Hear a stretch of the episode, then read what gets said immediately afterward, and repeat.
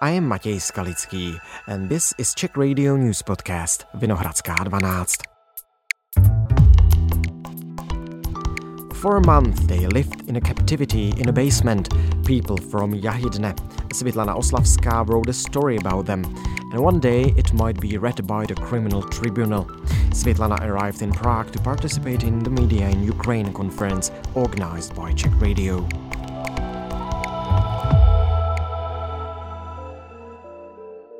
It's Sunday, July 23rd. Hello, thank you very much for joining us here in the studio in Czech Radio in Prague. Hi, thank you for inviting me. Svitlana, tell me, do you consider yourself a story collector? Uh, as a journalist who is working with the long form text formats, definitely I am a story collector, but not in some technical term that you collect something and store it and keep it for something. But yes, of course, all the time uh, you are looking for some story.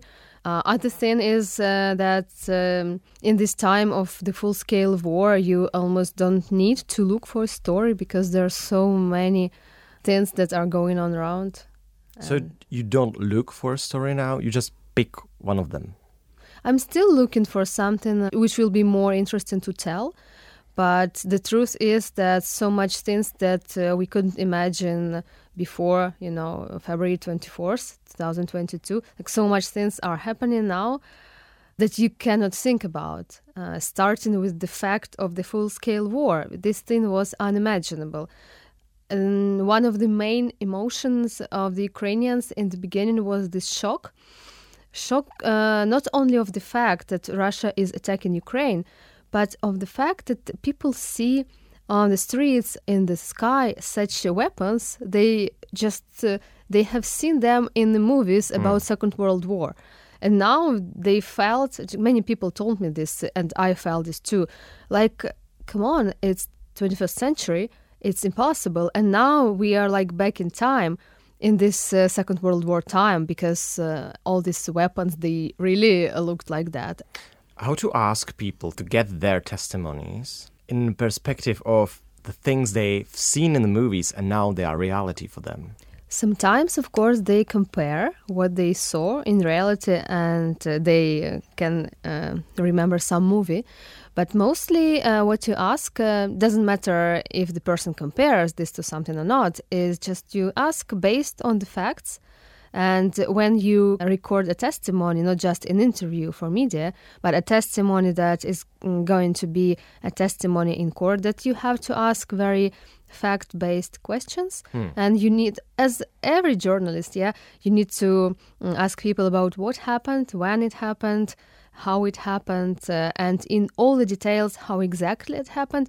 And what uh, what was done. And the difference from the normal journalism story uh, or just normal standard journalism interview would be is that you ask for more details. And also the difference is when we record um, the testimonies of witnesses of war crimes. Uh, that means that something, some war crime happened, and as in every crime, there is some perpetrator, and mm. we hmm. are talking to a witness or a victim and then you ask this witness that also can be simultaneously a victim, you ask him or her about all the details of the event and about the perpetrator. Mm. Then to be able in future to define who did that. Mm. By the way, how do you balance that between the questions that you want to get the story but also the hard facts for the future courts? Yeah, the case is that you don't uh, publish the whole interview that you record as a testimony. You can have right. 20 pages mm. of uh, of this uh, text, yes, so when you transcribe it, but of course you don't publish it as it is. You have many questions that you don't need for a journalism story, but what's important, and this was the idea behind the Reckoning project, is that quite often the journalism stories about war, about different wars, they were interesting and good and important stories, but they couldn't serve as a, a testimony in the court because they lacked some details mm. and because uh, the questions that were asked by journalists were not maybe asked in the proper way, mm. in unbiased way. Mm, what yeah? kind of details, by the way? Mm, every detail about the Russians um, who did that. For example, uh, when I talked to a person who was kidnapped and kept for 76 days in a, a camp in a cell, in a dark cell, uh, for no reason, and the reason was not provided to him. So this is uh, one of the war crimes, and this is the real story. Then I should ask um, on every stage of this event, from the beginning, when in the morning a group of uh, men in military in fatigues came to his house, asked for his passport, and uh, said to him, "Let's go with us."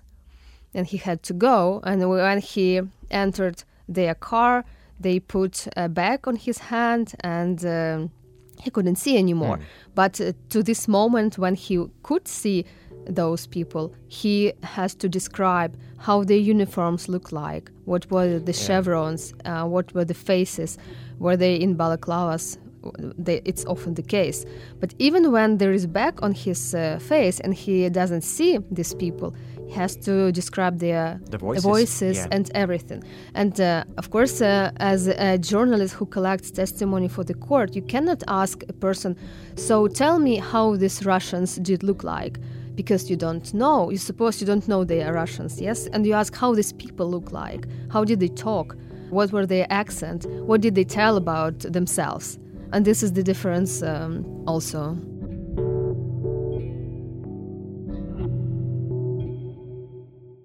What was the most touching story you've collected? It's a hard one, I know.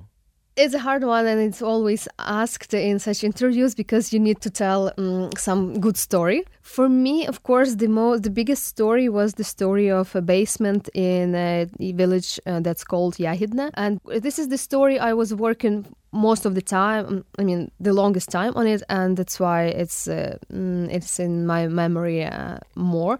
How long? For months? Uh, for several months. Oh.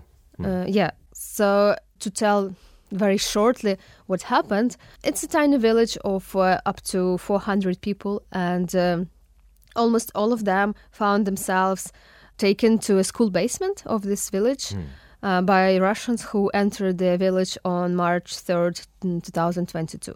So they entered the village on the military vehicles uh, and uh, they forcefully took people to the school basement, saying this is for your safety. But of course, it was not for their safety because what Russians uh, did in that school on the first and second floor was their headquarters. So the commanders lived there, and all around the school, it was like a military base, let's say, because there was there were these tanks and everything. This was a headquarters, yeah. And when you have military headquarters and you have civilians in the basement under it, that means you creating a human shield mm. and uh, to protect yourself, to protect your commanders and soldiers from shelling from Ukrainian army. And of course, this is something that is definitely cannot be done even in the war. Because when we're talking about what is a war crime, we have some customs of war, and then you have violation of this um, custom of war, and this uh, means all violence or treatment of civilians uh, or killing of civilians, abduction of civilians, uh, enslavement, all the inhuman treatment that a military force can apply to innocent civilian people. And that was done in Yahidne.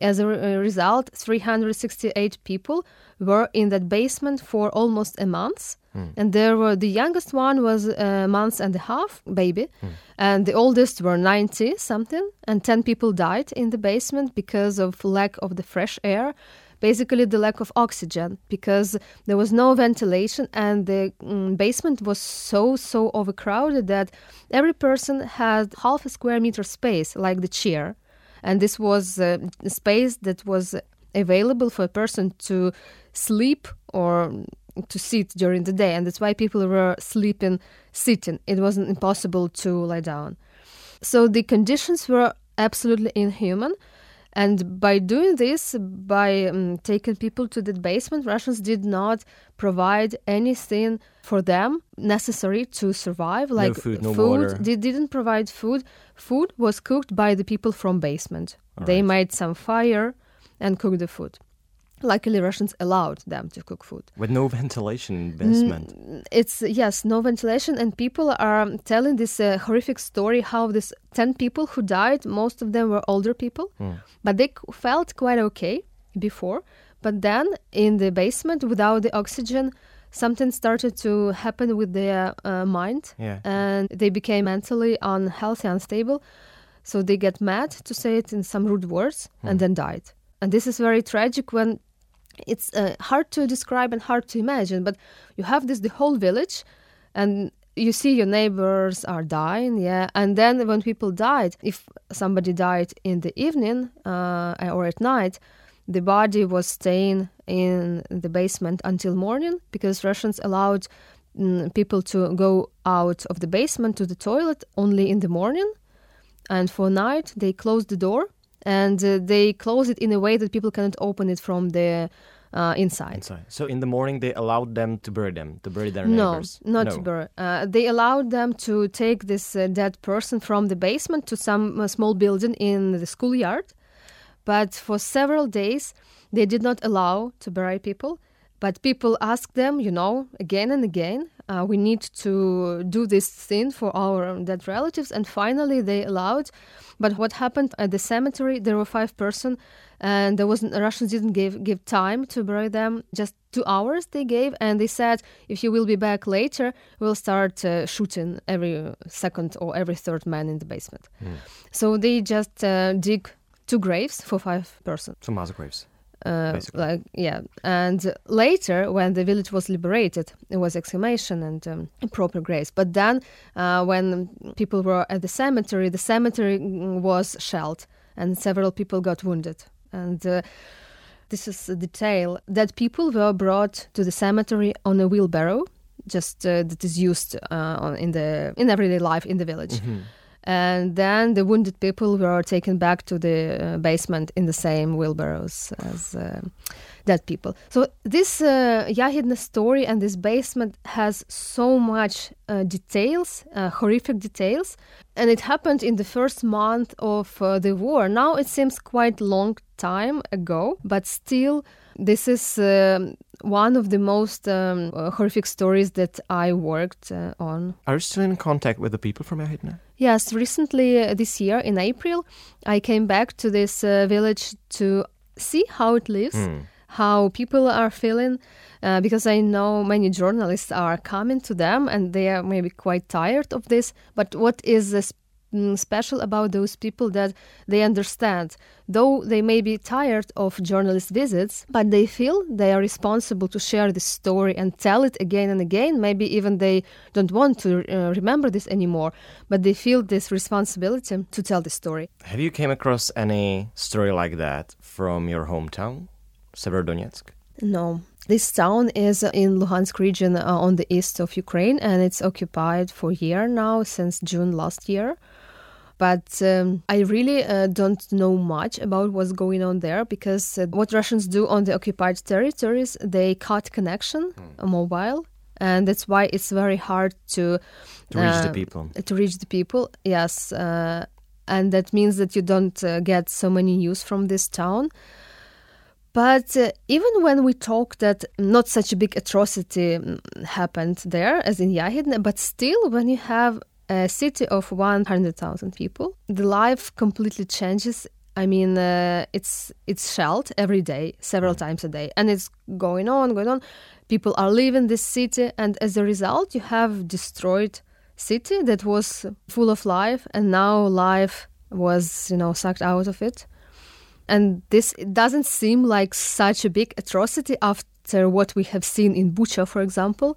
But now it seems like just shelling, yeah?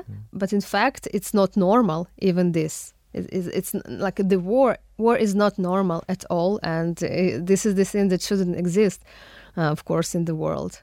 But all of the information you have is from the media, what's going on in Severodonetsk? Uh, yes, from media. I mean, not the m- mainstream media, but from some uh, channels uh, in messengers, where can people publish some photos. For example, there are uh, groups in Viber Messenger, Mm-hmm. groups of people who lived in some quarters of the city, like a group of people from my mother's street, and sometimes they write something or publish some photos of uh, or some video. So there is an internet connection still. Uh, In the city, no, but uh, you can record a video, then go to some other Oh, place okay. because in some villages, uh, several uh, dozens kilometers uh, away from the city, there is connection. So you can record or take a photo, and then you go it, there. yeah. So uh, there is some information, but I don't have anyone who I know. Like Hmm. all my friends are not there. I don't know if any of my friends is uh, in that city. So probably yes, but everyone I know, I think they left. Because it's hard to imagine how you can exist, how you can live in the city. There is no uh, running water, for example, and in some parts there is electricity, in some parts not. Mm, so it's just, uh, even if you don't think uh, about ideology, even if you like uh, Russia, yes, but still, how you can live in such conditions, it's almost impossible. But still, some people live in it because either they don't have a place to go, or I don't know their choices. But the population was 100,000 people before war. And uh, in June last year, uh, the city officials uh, told that uh, it's just um, 10,000 Okay. left. Was 100,000 and 10% left uh, in the city.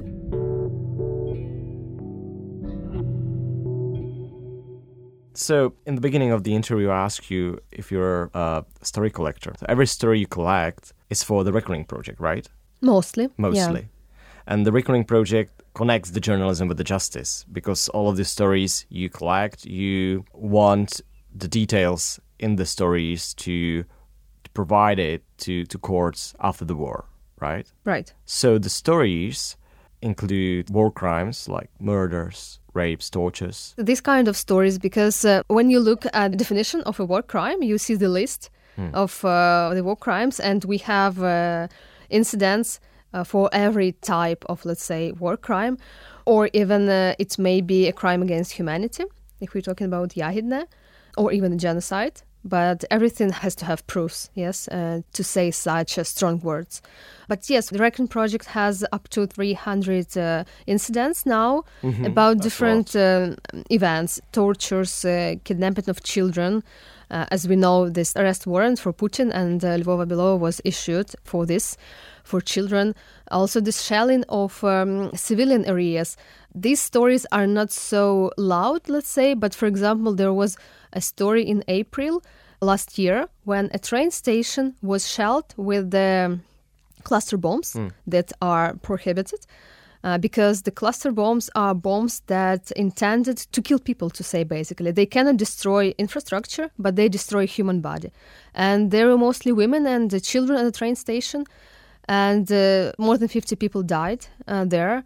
And it was terrible because lots of people were outside of the train station when this uh, bomb uh, came. And uh, this is a horrific story. And it's just when we think about torture we can imagine that this is something really bad yeah or murder. And when we think about shelling of civilian areas it doesn't sound uh, maybe so so hard but uh, it is. So yes such stories And the practice is that you record the story from people who witnessed it, yes definitely and then you take pictures, videos. What what kind of media you use? I use sometimes uh, a video um, recording. Sometimes I record the interview on the video, but mostly on audio. Uh, we in the Reckoning Project there are different journalists, and uh, some of them are more used to work with video medium, and some are more used to work with audio. So it depends. The most important is. Um, to have this testimony the most full as it possible. And of course we don't go just one time to the witness we can go more times to to have these details.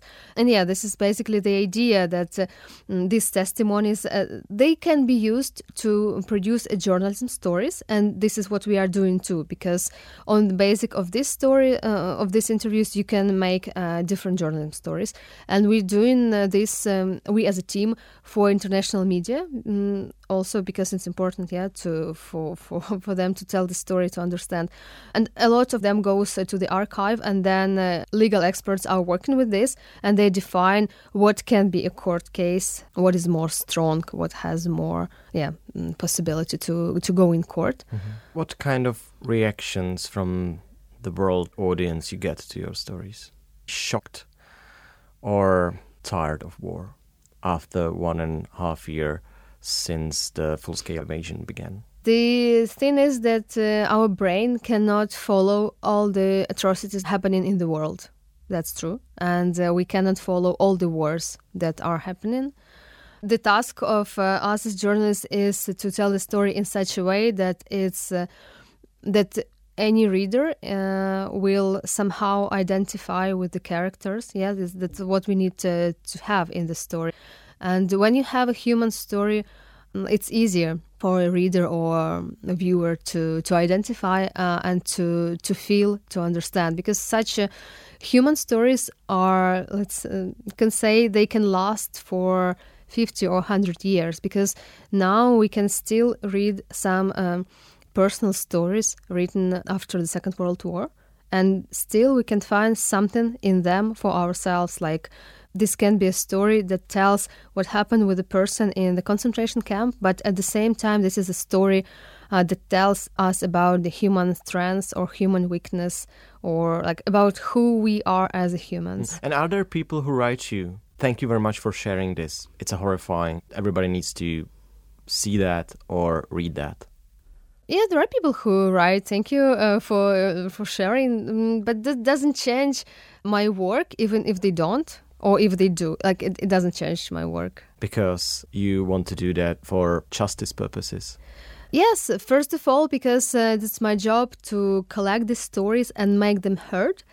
And of course for justice purpose. And for people who survived some horrific events that's also important that their story is told. And for them when they tell their story in the interview mm, they can feel that they somehow have this, you know, when they verbalized it, mm-hmm. they uh, sometimes feel relieved too, uh, because it's a story, you know, and uh, it lives its life, and they can look at it from a distance even. So, yeah. Okay. So, thank you very much for sharing not only the stories but also your expertise here. Thank you.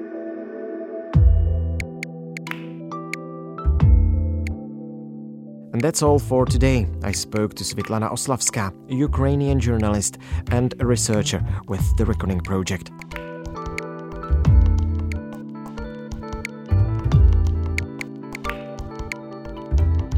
Thank you for listening.